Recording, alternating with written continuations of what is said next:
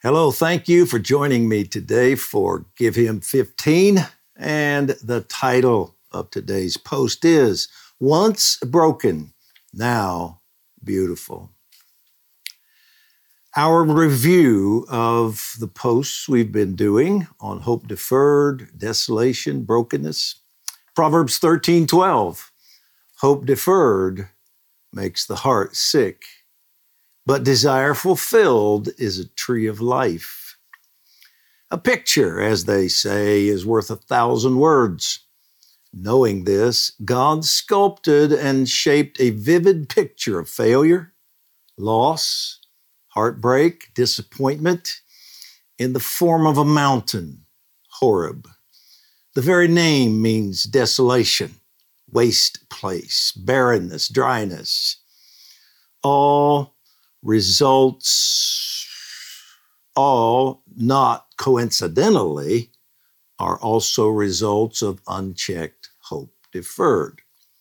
Then he placed Moses, whose life now pictured all of the above, on this mountain to live out his hope deferred years. Or so it seemed. Moses worked and lived on and around Horeb during his 45 or 40 year exile, tending sheep and shoveling dung instead of bathing in royal hot tubs. There can be no more severe case of hope deferred heart disease than what Moses experienced. Having lost his royal inheritance and his destiny, I realize it ain't over till it's over, but let's face it, after being dead and buried for 40 years, a dream can be considered over. Left unchecked, hope deferred produces heart disease, as the opening verse tells us. And just as physical heart disease kills the body, spiritual and emotional heart disease kills the soul. Hope evaporates faith is lost, we no longer dream, and in many ways our lives become sterile. We exist, but we don't really live.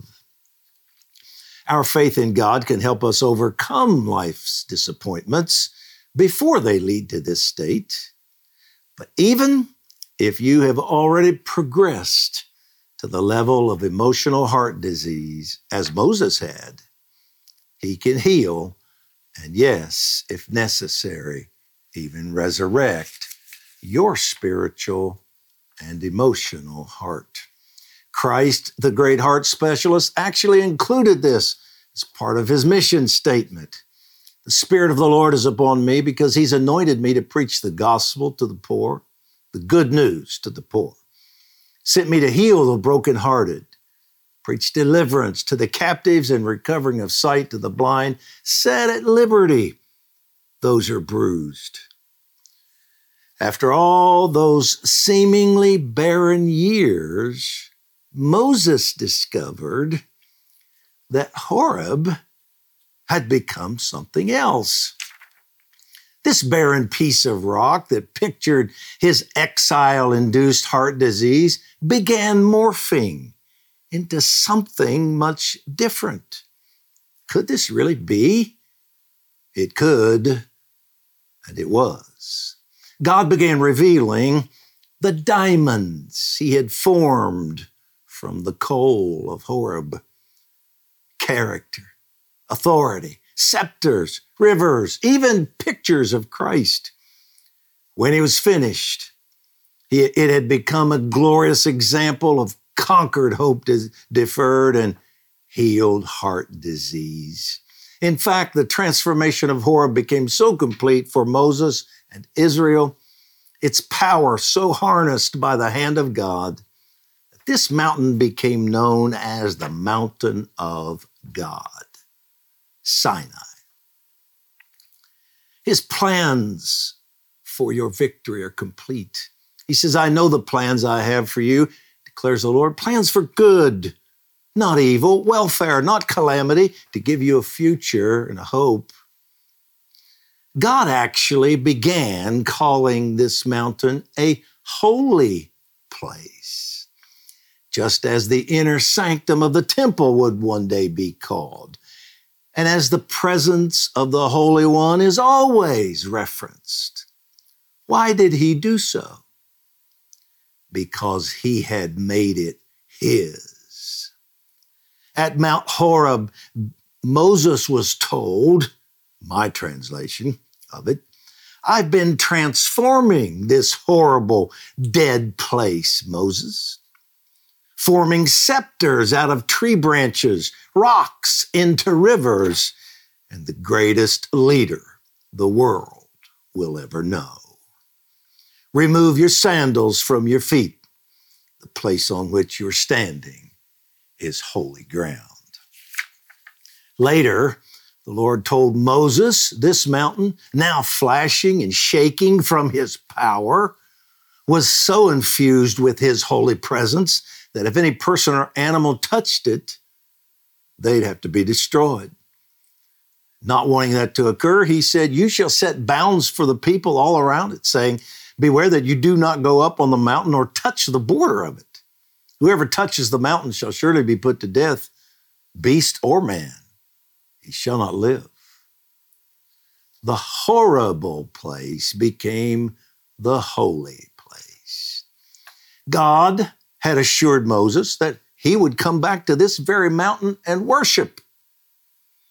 Not this awful place, not you shall come back to this mountain and curse it. No, Horeb was now conquered and transformed.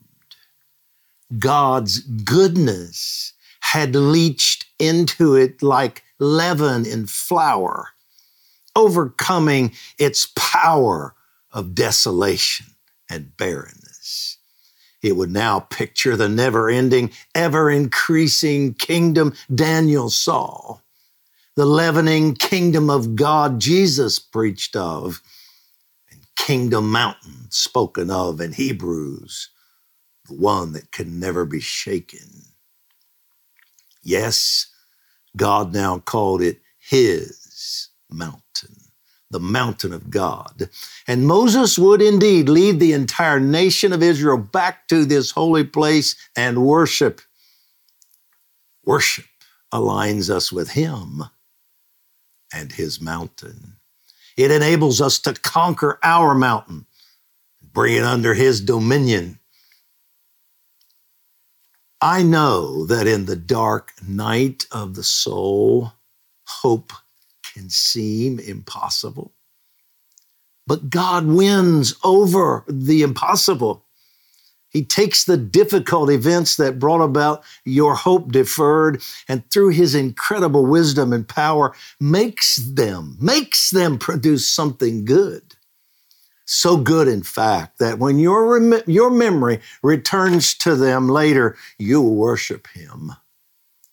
God, I don't know how, but in that difficult place, you've proved yourself faithful, bringing me new strength, renewed life, and restored destiny and I worship you. Moses must have thought, for 40 years I thought this place was horrible. Now I realize it's holy.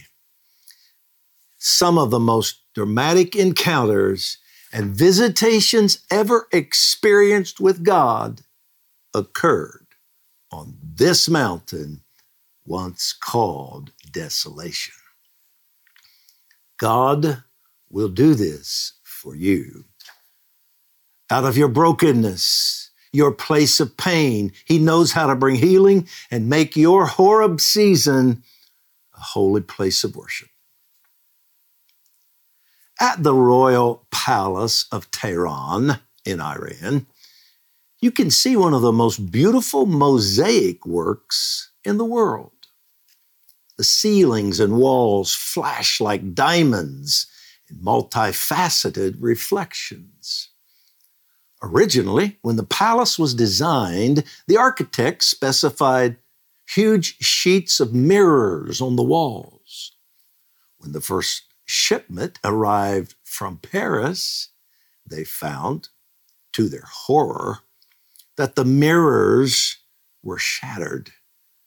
The contractor threw them in the trash and brought the sad news to the architect. Amazingly, the architect ordered all of the broken pieces collected, then smashed them into tiny pieces and glued them to the walls, creating a mosaic of sh- silvery, shimmering, mirrored bits of glass, broken to become beautiful. It's possible to turn your shattered image into a shimmering testimony of beauty. It's possible to be better because of yesterday's brokenness. It's extremely rare to find in the great museums of the world objects of antiquity that are unbroken. Indeed, some of the most precious items in the world only broken pieces, broken but beautiful. You may feel that your life has become hopelessly destroyed, but God knows better. The architect of heaven knows better. He knows He can form the broken pieces of your soul into something exquisitely beautiful, wonderful. Never, never underestimate His power to repair and restore. Don't run from Horeb. Stare it in the face and tell it you will win. Tell it your God will prevail, and the two of you will commune together on top of it, not under it. Then start hoping. Hope again. Believe again. Dream again. Live again. I know you can, and I believe you will. Let's pray. Father, what a reason for hope you have provided. You gave us Yeshua, the seed of the woman, the crusher of the serpent's head, the wave over Pharaoh's army. He is Horeb's conqueror, Sinai's fire, the rock of ages, the river in the desert, and Canaan's milk and honey. He was the widow's oil, Elijah's rain, David's, David's giant killing stone, and Isaiah's wonderful counselor. Then he became Lazarus' resurrection, Bartimaeus' eyes, the leper's new skin, and our hope within the veil. When life throws us a curve, you make it straight. When it gives us rain, you give us water to drink. When it brings a storm, you cause us to soar on the wings of the wind. Through Christ, you brought life from death, blessings from the curse, and restored purpose to lost humanity. Bring another wave of the Redeemer's salvation. Do so here in America and around the world. Do it for young and old, poor and rich, every race and creed. We call forth your life and power into our world in Yeshua's name. And we decree today that every Horeb in our lives will be conquered and transformed, serving God's redemptive purpose. Amen. Amen. I hope you're encouraged. I know this series has encouraged me, and I believe it has encouraged you. Thank you so much for joining me, and I'll see you tomorrow.